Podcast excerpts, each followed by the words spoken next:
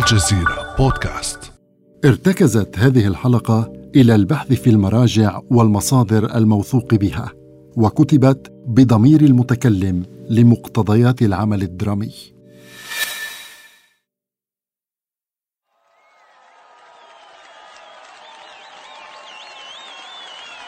أحبائي يا أحبائي. كيف أخاف وأنا محاطة بكل هذا الدعم؟ ما أعظمك يا شعبي؟ نعم سأبقى وفية لكم. سأدافع عن حريتكم عن الديمقراطية عن حكم القانون. لن نخضع للدكتاتورية. لن نخضع لن نخضع. تحيا باكستان! تحيا باكستان!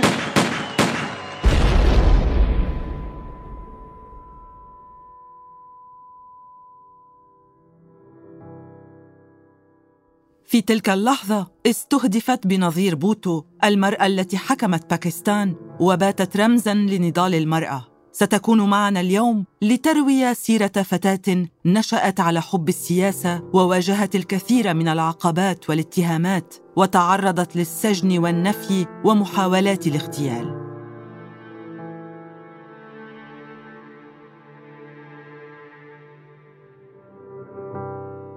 استمعوا إلى حكايتي في بودكاست رموز من الجزيرة بودكاست. أقدمها إليكم أنا سميرة وتحدثكم بنظير بوتو بصوتي وترافقني في هذه الحلقة زينة.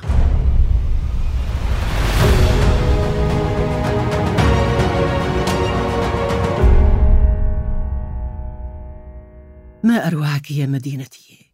كم أحبك؟ وأحب شعبي الطيب. إنها كراتشي المدينة الساحرة الغامضة ومسقط رأس عائلة بوتو صاحبة النفوذ والأراضي الواسعة في إقليم السند.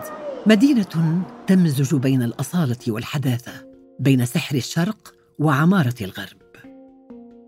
هنا في أروقة هذا البيت الجميل ولدت في الحادي والعشرين من يونيو حزيران عام 1953 وكنت الابنة البكر لذو الفقار علي شاه نواز من زوجته الثانية نصرة أصفهاني اللذين أنجبا أربعة أولاد. نشأت على صخب النقاشات السياسية المستمرة التي لا تنتهي في بيتنا. فقد كان والدي سياسيا محنكا وعاش حياته مناضلا من أجل باكستان. والدي معلمي الأول ومثلي في النضال خطيب مفوه يلهب حماسة الجماهير يتمتع بشخصية قوية. أسس حزب الشعب الباكستاني إيمانا منه بضرورة تنظيم الجماهير لانتزاع حقوقها. كل ذلك جعل من ذي الفقار علي بوتو قائدا دافع عن حقوق باكستان في المحافل الدولية ضد الاعتداءات الهندية خارجيا وعمل على تمكين الاقتصاد ونادى بالعدالة الاجتماعية داخليا فأصبح رئيسا للحكومة. ورئيسا للجمهورية. ما بك؟ لم أرك حزينا وغاضبا من قبل بابا. لا شيء لا شيء يا ابنتي. أولئك الهواة في إدارة الدولة. لا يعرفون كيف يحمون باكستان. لقد خسرنا الحرب مع الهند حول كشمير نتيجة ترددهم. كل إيمان بقدراتك ستعود باكستان أقوى من قبل. بنظير.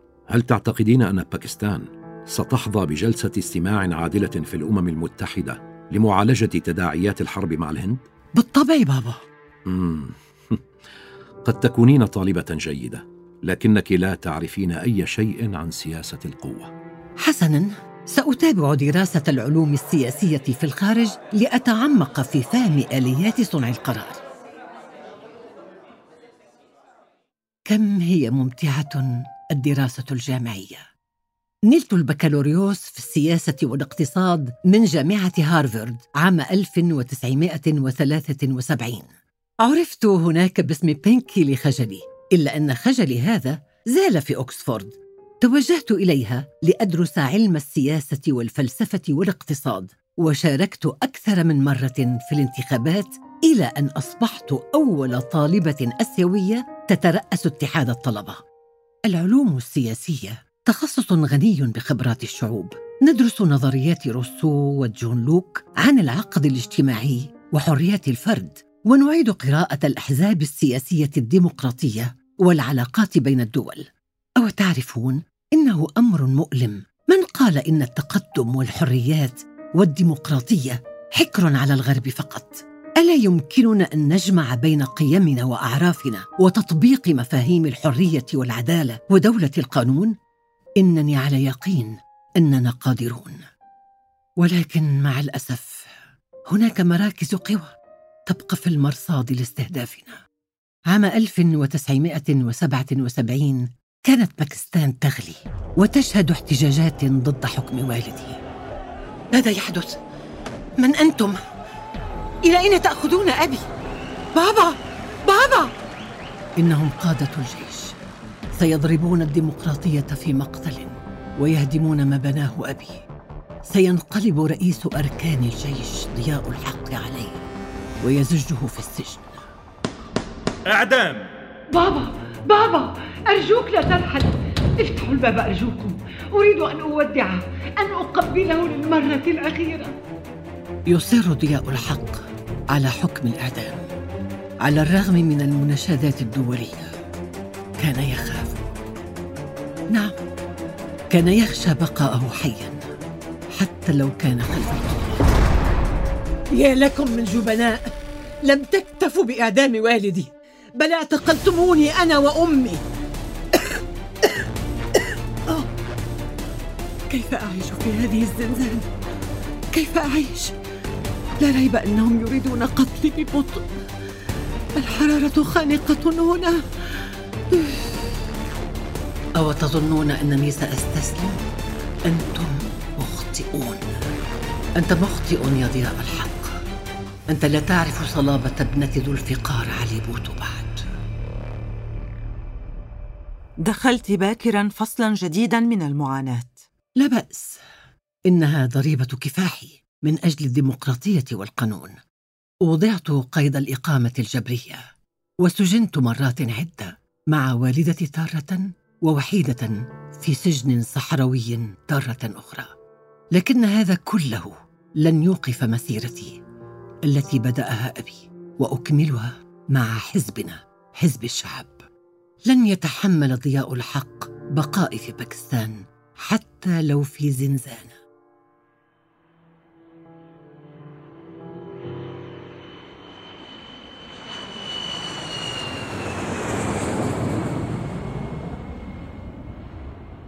حسنا.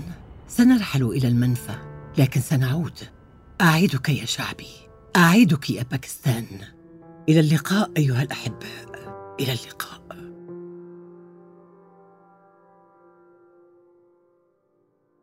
سبقتني أمي إلى لندن بعد تردي وضعها الصحي وتبعتها عام 1984 بعد إفراز ضياء الحق عني قبل عام من ذلك. لم أهدأ في المنفى. ستتحول شقتي في العاصمة البريطانية إلى ملتقى سياسي. أحمل معي قضية بلادي. أجول في المحافل الدولية دفاعا عن الديمقراطية واستهداف المعارضة في باكستان. كان شقيقاي شهنواز ومرتضى يكافحان على طريقتهما.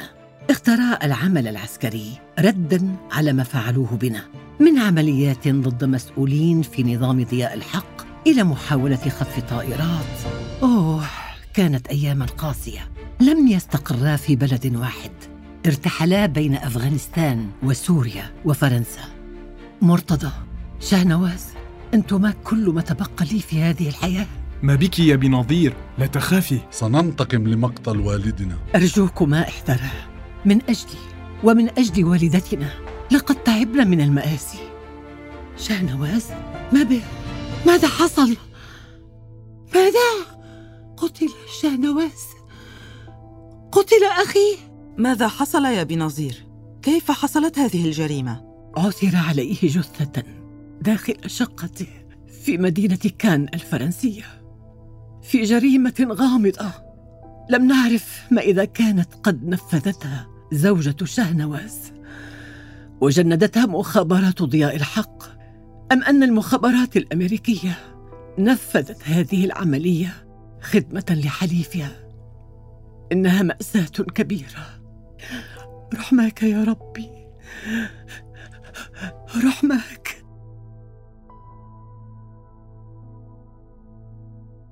تمضي سنين المنفى سريعا. تتراجع قبضة ضياء الحق. تنفرج الأجواء السياسية قليلا مع إجراء انتخابات وتشكيل حكومة مدنية برئاسة محمد خان جونيجو. في هذه الأجواء أعود إلى باكستان عام 1986 ها قد عدت يا بلدي عدت يا شعبي. سأكون في كل مدينة وقرية. أنادي بالحرية والسيادة. بدأت أجمع مناصري حزب الشعب الذين لم ينسوا ما حصل. كم هم أوفياء لدماء أبي ومبادئ حزبنا هل حان وقت دخولك اللعبة السياسية من بابها العريض؟ ألم تقدمي تنازلات في سبيل عودتك؟ لم أعد إلى بلادي للانتقام هذا ما خطبت به الذين احتشدوا لاستقبالي نضلت بكل ما أوتيت من قوة يا زينة من دون التخلي عن ثوابتي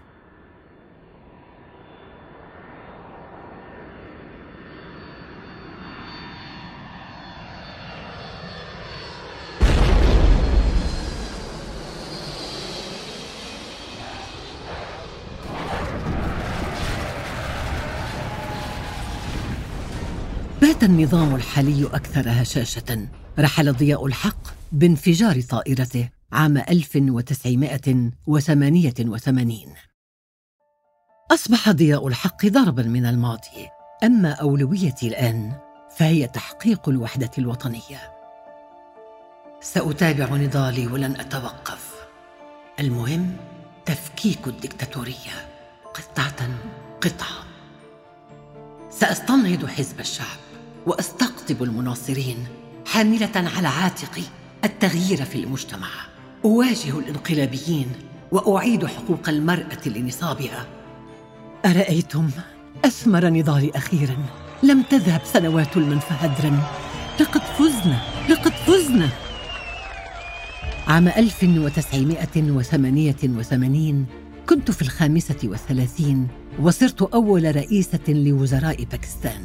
وأصغر رئيسة وزراء في العالم بعد فوز حزبنا بغالبية المقاعد. لن أقبل بانتقاص حقوق المرأة الباكستانية. سنواجه كل أنواع التمييز ضدها. أريد المرأة الباكستانية عزيزة مكرمة فاعلة وسنتعاون معا في سبيل دعمها. حسنا سأعين أول امرأة في المحكمة العليا. وأنشئ وزارة خاصة بحقوق المرأة. ترى ماذا سنفعل للنساء في العائلات الفقيرة؟ ماذا ستفعلين يا بنظير وجدتها. سأصمم مبادرة مساعدة العائلات الفقيرة والنساء فيها بشكل خاص. نقدم المساعدة المالية نقدا وتحول إلى حساب باسم المرأة التي ترعى العائلة وليس الرجل. مم. إن هذا القرار ثوري. وأتمنى أن يحدث تغييرا جذريا. سيعيد الفتيات إلى مدارسهن يكافح الأمية والفقر ويمكن المرأة كم أنا فخورة بنساء شعبي. لم يرى هذا القرار النور في حياتي. صحيح لكن تم تنفيذه في عصر رئيس الحكومة يوسف رضا جيلاني وسيخلد اسم بنظير بوتو. إلى جانب ذلك كانت فروع مؤسسة ذو الفقار علي بوتو تستقبل الفتيات والنساء لتدريبهن في مجالات كثيرة. يا لفرحتي بنساء بلادي. لم تشغلني الاهتمامات السياسية عن حياتي الشخصية. مغامرة الزواج؟ نعم. سأخوضها عام 1987 مع رجل الأعمال آصف زرداري. أريد بناء عائلة جميلة. تقدمين نفسك امرأة قوية في مجتمعها. لكنك تزوجت زرداري قبل وصولك إلى الحكم من أجل الحفاظ على صورتك. إنه يحبني وهو داعم لي في عملي السياسي ومتفاهم لهذا الأمر. تشغلني السياسة؟ نعم لكنني بقيت إنسانة عادية اما تحتضن أولادها وزوجة تشارك زوجها إدارة العائلة. أسست عائلة جميلة بلوال ابني وبختوار وآصف ابنتاي. أنظر إليهم. يكبرون أمامي يتقدمون في حياتهم سأفخر بهم. هل كان آصف نقطة ضعفك الكبيرة؟ أجيبيني بنظير لا تتهربي. إن لائحة خصومي كثيرة يا زينة. إنهم يحاربونني بكل الوسائل. وبعدما فشلوا في النيل مني صوبوا سهامهم تجاه آصف كي ينسفوا كل ما بنيته.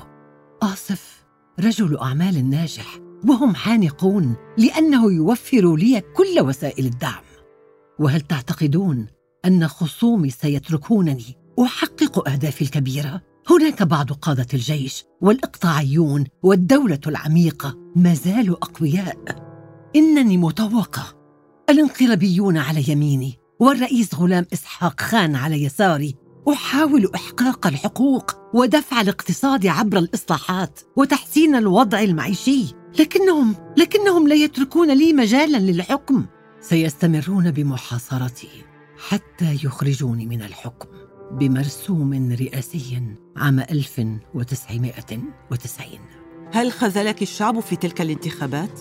كان ذلك تحت ضغط الرئيس غلام خان ومن خلفه الجيش الذي دفع لإقالة حكومتي. ادخلوا زوجي السجن لثلاثة أعوام ليضغطوا علي ويحاولوا وقف نضالي السياسي. وكل ذلك سيؤدي إلى خسارة حزبنا الانتخابات في أكتوبر تشرين الأول عام 1990 وتولي نواز شريف مقاليد الحكم. لربما يعتقد خصومي أنني ما زلت بنظير الفتاة المبتدئة في السياسة. حسنا لندعهم على قناعاتهم. لن أسقط الراية. أرأيتم؟ لقد أسقط الشعب نواز شريف في الانتخابات التالية عام 1993 عدت مجددا إلى السلطة فصرت رقما صعبا في السياسة الباكستانية قائدة لحزب بارز منتشر في كل أقاليم البلاد رئيسة لكتلة نيابية كبيرة ورئيسة للحكومة. كان همي النهوض بالبلاد وتطوير المجتمع الباكستاني ليعكس صورة مشرقة عن ديننا الإسلامي الذي يحترم التعدديه ويصونها. علينا إنقاذ الاقتصاد وتغيير أساليب التعاطي مع مشكلاته. علينا اعتماد الخصخصة. لكن شرط حماية الطبقات الفقيرة. سأحاول فعل ذلك رغم ضغوط صندوق النقد الدولي. لن أرضخ لسياساته وشروطه القاسية. خصومي يستمرون بمحاربتي. حزب الرابطة الإسلامية برئاسة نواز شريف الجيش المحافظون الإقطاعيون حتى بعض الطامحين داخل حزبي. لهذه الأسباب اعادوا إسقاط حكومتي عام 1996 الرئيس فاروق ليغاري الذي دعمته سابقا ليصبح رئيسا انقلب علي وزج بآصف في السجن. بسبب اتهامات الفساد. أنت تدفعين البلاد نحو الانهيار والتشرذم. لقد فشلت في إدارة شؤون الحكم وهناك العديد من تهم الفساد الموجهة لك ولزوجك آصف. أتخونني يا فاروق؟ كيف لك أن تفعل ذلك؟ وأنا من رشحتك لرئاسة الجمهورية بعدما كنت وزيرا للخارجية. لا يمكنني التغاضي عن الفساد. سأشكل لجنة للتحقيق بعمل حكومتك وحكومة نواز شريف من قبلك.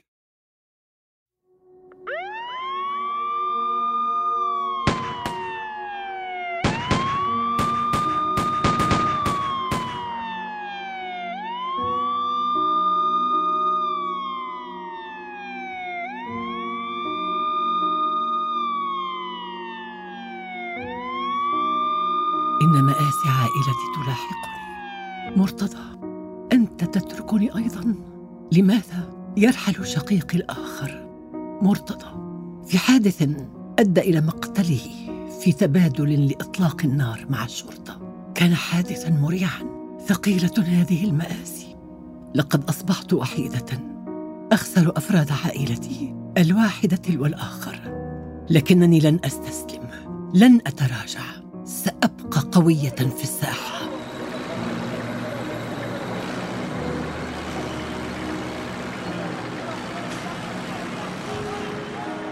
أرأيت يا زينب؟ ها هم أعداء الديمقراطية.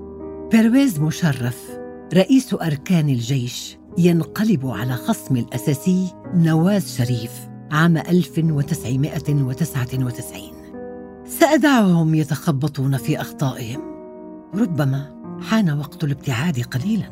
هربت إلى الخارج مجددا. يخافون مني يا زينة يخافون. حسنا. سأغادر. وسوف أعود منتصرة كالعادة.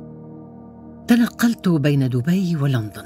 بقي بيرويز يلاحقنا بالاتهامات عبر القضاء الذي يسيطر عليه ويصدر القرارات التعسفيه المزاجية كمنعي من العودة كي لا أتولى رئاسة الحكومة لأكثر من مرتين. كم هو ضعيف! تضعين نفسك دائما في دور الضحية لكنك في النهاية تفاوضت مع مشرف وتنازلت لتعودي إلى ممارسة السياسة. وكأنك تكررين اتهامات خصوم الجوفاء. يا لهم من هواة في السياسة. لا يدركون كيفية المواجهة والبقاء في مجتمع متنوع ومعقد كالمجتمع الباكستاني. فضلا عما نراه من استقطاب دولي حول بلادنا التي تمتلك سلاحا نوويا. أو تظنين أنني مفرطة أو مستهترة بمصالح بلادي؟ أنا أعمل للتهدئة ومنع باكستان من الانفجار من دون أن أتنازل عن مبادئي وحقوق شعبي. خضع بيرويز أخيرا.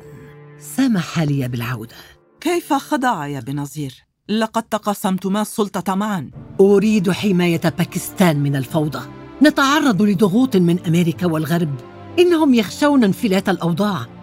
سأفعل المستحيل للحفاظ على الهدوء فأنا متمسكة بالتداول السلمي للسلطة بعد أعوام في المنفى ها هم في انتظاري يستهدفون موكبي بتفجير في الثامن عشر من أكتوبر تشرين الأول عام 2007 بعد عودتي فعلتها يا بيرويز تريد قتلي يا بيرويز؟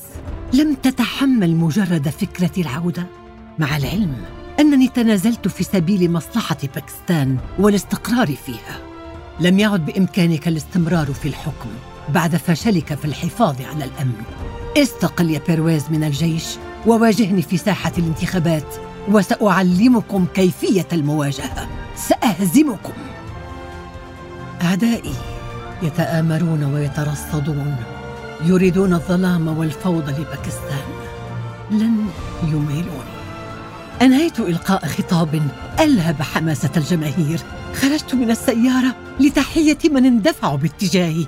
وإذ أطلق أحدهم النار وأصابني برصاصات عدة في عنقي قبل أن يفجر نفسه بالموكب لأفارق الحياة. وأنا في الرابعة والخمسين. وأنا في أوج عطائي لبلدي الحبيب. وهكذا اغتيلت بنظير بوتو في السابع والعشرين من ديسمبر كانون الأول عام 2007 بعد مسيرة سياسية متعرجة في الحلقة المقبلة من بودكاست رموز سنتناول سيرة رمز آخر رحل وترك أثره في حياتنا. لا تفوتوا حلقتنا التالية ويمكنكم الاستماع إلينا عبر Google Podcast أو Apple Podcast أو SoundCloud فقط ابحثوا عن الجزيرة بودكاست. كما لا تنسوا مشاركة هذه الحلقة وزيارة موقعنا على الإنترنت podcast.aljazeera.net كان معكم سميرة. وزينة من بودكاست رموز من الجزيرة. إلى, إلى اللقاء. اللقاء.